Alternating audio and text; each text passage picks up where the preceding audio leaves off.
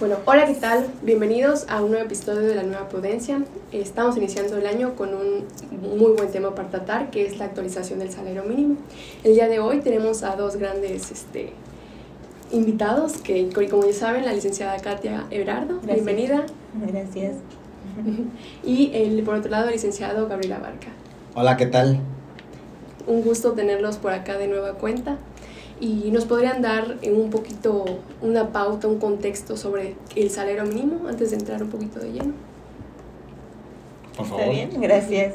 Pues justo como intentabas explicar al principio, ¿no? Pues el salario lo conocemos que aquello que vamos a recibir a cambio del trabajo que vamos a realizar. Sin embargo, hoy estamos tratándolo desde la vertiente del salario mínimo, un concepto yo creo que sí hay espectadores o bien también del otro lado que todavía no conocen esta parte y que espero lo conozcan como nosotros, o ciertos puntos que no estén muy claros, que justamente existe un mínimo, ¿no?, que debemos de percibir, que sí está tabulado, por decir algo, y que es el derecho al cual nos corresponde como trabajadores.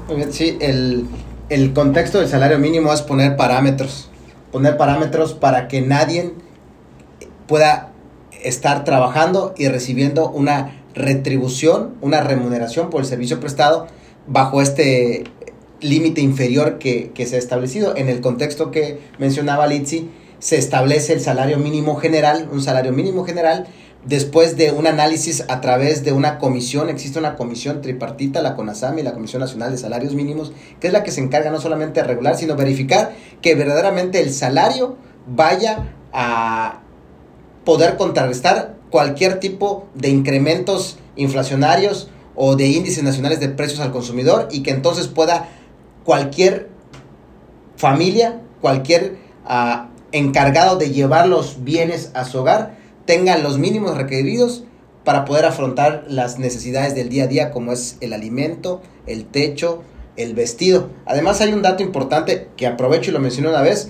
No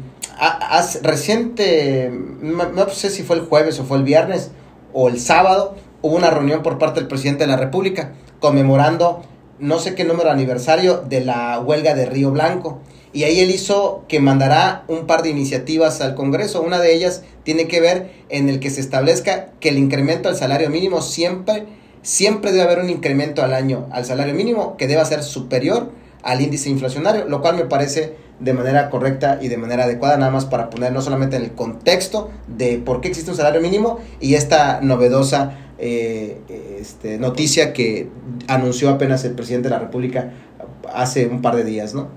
Algo que me interesaría saber es que si se actualiza el salario por ley, debo de actualizárselos a todos mis trabajadores y con ello cambiar todos los contratos y así poder actualizarlo pues ante el Seguro Social o todas las prestaciones que conlleva o lo puedo dejar en el salario anterior. ¿Qué pasaría si no lo hago? Claro, lo ideal es que si yo vengo percibiendo el salario mínimo, que si no me equivoco, en el 2023 estuvimos en 207 pesos y actualmente a partir del 1 de enero estamos en 248.90, algo así. Entonces, si en 2023 venía percibiendo los 207, ya cruzamos a 2024, por supuesto que lo ideal y lo correcto es que me actualicen mi alta en el seguro, mi contrato, mi nómina, sobre todo, de que estoy percibiendo esta actualización, si es que en mi caso percibo lo que es el salario mínimo, ¿no?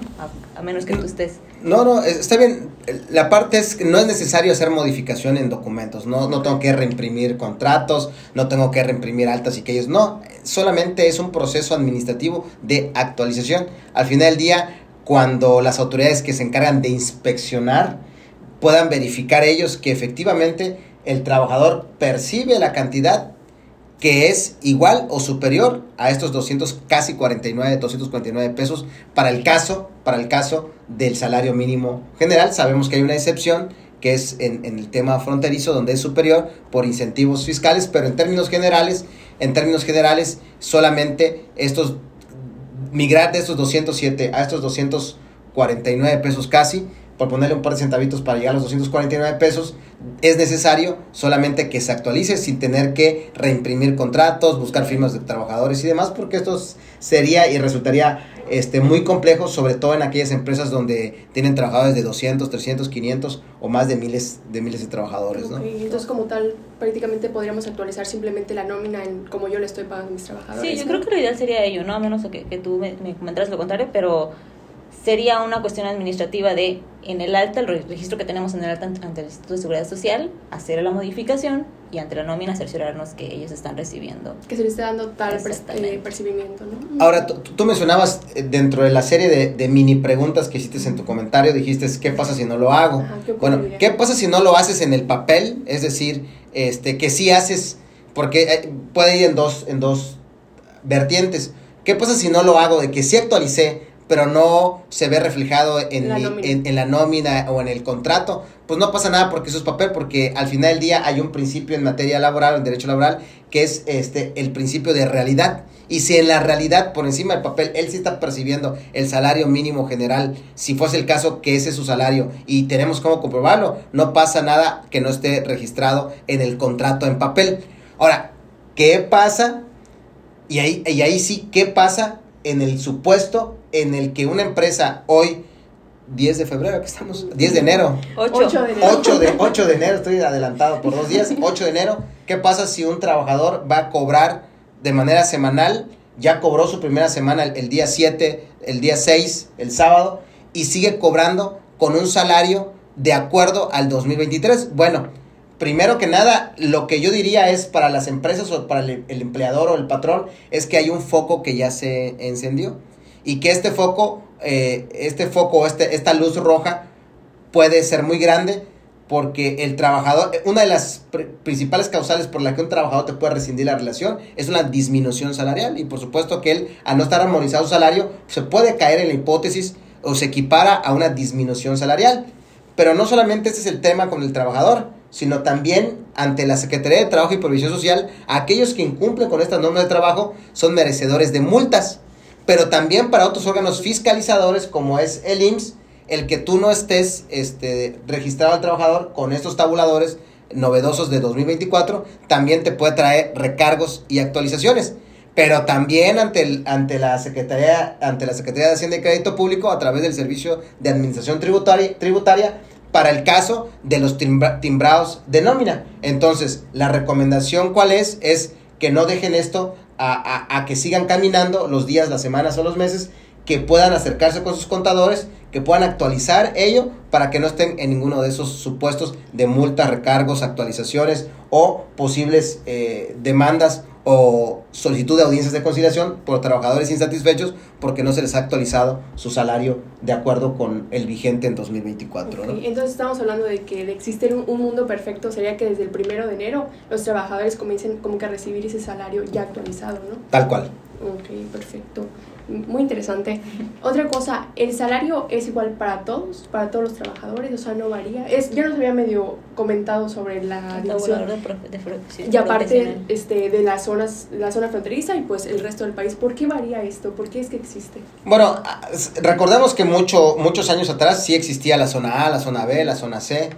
Me parece incluso que creo que Campeche, para donde estamos, creo que la aplicaba la zona C. Sin embargo, se extinguieron estas tipos zonas y solamente se dejaron 2 tipos de salarios refiriéndose a los salarios mínimos generales, el general como tal, pero hay uno particular o peculiar que es una excepción para la zona fronteriza que, como mencionaba hace un momento, es única y exclusivamente para generar un incentivo en estas zonas que tienen un impacto diferente por la zona geográfica en la que se encuentran. De ahí en fuera no hay más, salvo que estemos hablando de otro tabulador, que es el tabulador de los salarios mínimos generales profesionales, que ahí es otra cosa totalmente diferente, que valdría la pena platicarse con posterioridad porque es más extenso el tema, pero para efectos en sí del salario mínimo general se entenderá estos 249, y el de la zona fronteriza me parece que es un poco más alto, 300 y algo, 47, ahí, si no me equivoco. ¿Perdón? 347, si no me equivoco. Ahí está, ahí está el dato, ¿no? Solamente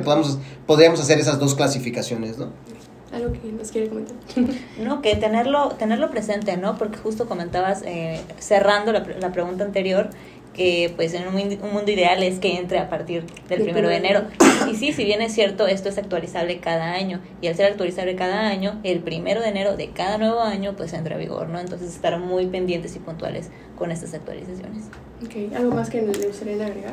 Bueno, yo sí, y me parece que tiene que ver con algo que se platicó mucho y que fue un tema en los últimos meses cuando se generaba la expectativa de cuál sería el porcentaje de incremento. Al final del día quedó el 20%. 20%. Al final del día los diferentes sectores convergieron y estuvieron de acuerdo. Fue una manera social, o ha sido una manera social de hacer más corta la brecha de disparidad entre los diferentes tipos de salario.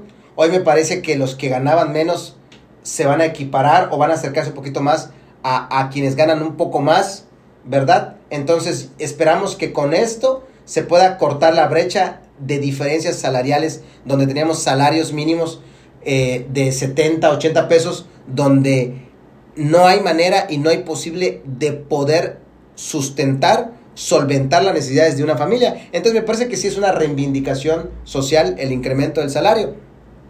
Luego podemos discutir si todo se hizo, si en 6 años quisimos solucionar lo que no solucionamos en 40 o 50 años, en que debió haber sido de manera un poquito más armónica. Lo importante es que ya se hizo, que ojalá que estos grandes incrementos que se han dado en este sexenio en particular pueda darnos un recordatorio para las siguientes administraciones de no dejar en el olvido el tema del salario, porque al final del día es el salario el que permite a las familias mexicanas poder tener lo que es lo más importante, los medios de subsistencia, no solamente para ellos, sino para su familia. Entonces yo sí creo que con el esfuerzo de lo que representa para el empresariado, sobre todo para un país donde el empresariado, más del 90%, como siempre he insistido, está enfocado en pequeñas y medianas empresas, me parece que hoy ellos tienen que asumir este gran compromiso y tienen que asumir esta gran responsabilidad, pero bueno, es una justicia social, y recordemos que el derecho del trabajo, de donde emana el salario, precisamente es un derecho social, ¿no? En cuestión patronal, no creería que tal vez podría, no sé, impactar un poco, o como nos menciona usted, la cuestión empresarial, ahorita de la nada subir un 20% del salario mínimo. Yo creo que sí. Al final del día es un círculo, porque mi recomendación sería para el empresariado, que por supuesto va a adolecer, o va a una que tiene una plantilla de 100 trabajadores y que hoy tenga que hacer este incremento del 20%, cuando estaba acostumbrado a pagar, suponiendo que su nómina al mes era 100 mil pesos, métele hoy un 20%, entonces son 120 mil pesos. ¿Qué creo que va a ocurrir, o qué es lo que debería ocurrir con naturalidad, una cuestión de simpleza económica? Es que ellos ese incremento lo van a trasladar en los productos. Entonces hoy, si yo, el que vendía vasos, y los que me ayudaban a fabricar los vasos, me costaba la fabricación, costos directos, indirectos, salarios y demás, hasta 100 mil, y hoy ahí tengo un incremento en 20%, y yo vendía un vaso en 100, lo que va a pasar es que te lo van a empezar a vender en 120. Entonces nos damos cuenta que está ocurriendo algo. Al final del día es una economía circular, es una economía circular. Entonces las empresas tendrán que también buscar estos incrementos a los servicios que prestan, ¿no? Bueno, tú hace poco enviaste un correo electrónico mandando actualizaciones que se fundamentaron precisamente en los incrementos del salario mínimo, diciéndole a una parte importante de nuestros clientes de que nuestros servicios van a tener un incremento precisamente para poder amortiguar estos incrementos de salarios mínimos que se verán reflejados también en los salarios de los trabajadores, ¿no? Entonces vemos que es algo que tiene que ser dinámico y que es circulante, ¿no? Sí, yo creo que no toma en cuenta solamente al trabajador. Justo hace como 2-3 meses estuve presente en una conferencia virtual justamente sobre el tema laboral, y hablaban sobre el salario y lo que es el magistrado Mercado, el abogado reconocido dentro del gremio laboral, hacía énfasis en un comentario respecto a que el salario es considerado para el sostenimiento de una familia mexicana, como bien mencionabas, no de manera individual para un trabajador. Hoy en día el salario no da ni siquiera para el propio trabajador. Sin duda es una dinámica o es una actividad, un recurso económico que no solamente va a tomar en cuenta al trabajador, sí primordialmente, pero también tiene que tomar en cuenta a los empresarios, a los sindicatos, todos aquellos que somos sujetos en el mundo del trabajo, ¿no? Entonces quedar ahí como reflexivo. Wow, es un tema súper interesante, y ahora sí que más que nada, así como trae muchas ventajas, pues vemos que trae igual diversas desventajas con el hecho de que incremente como que este salario, que bueno, pero también va a haber un incremento en los costos y los productos. y pues fue un tema muy interesante, me agradó mucho esta nueva charla y espero que lo disfruten sobre todo. Y recuerden seguirnos en nuestras redes sociales que son Facebook, YouTube y Spotify como La Nueva Potencia. Hasta luego, Katia. Hasta luego, Gabriel. Nos vemos, hasta luego.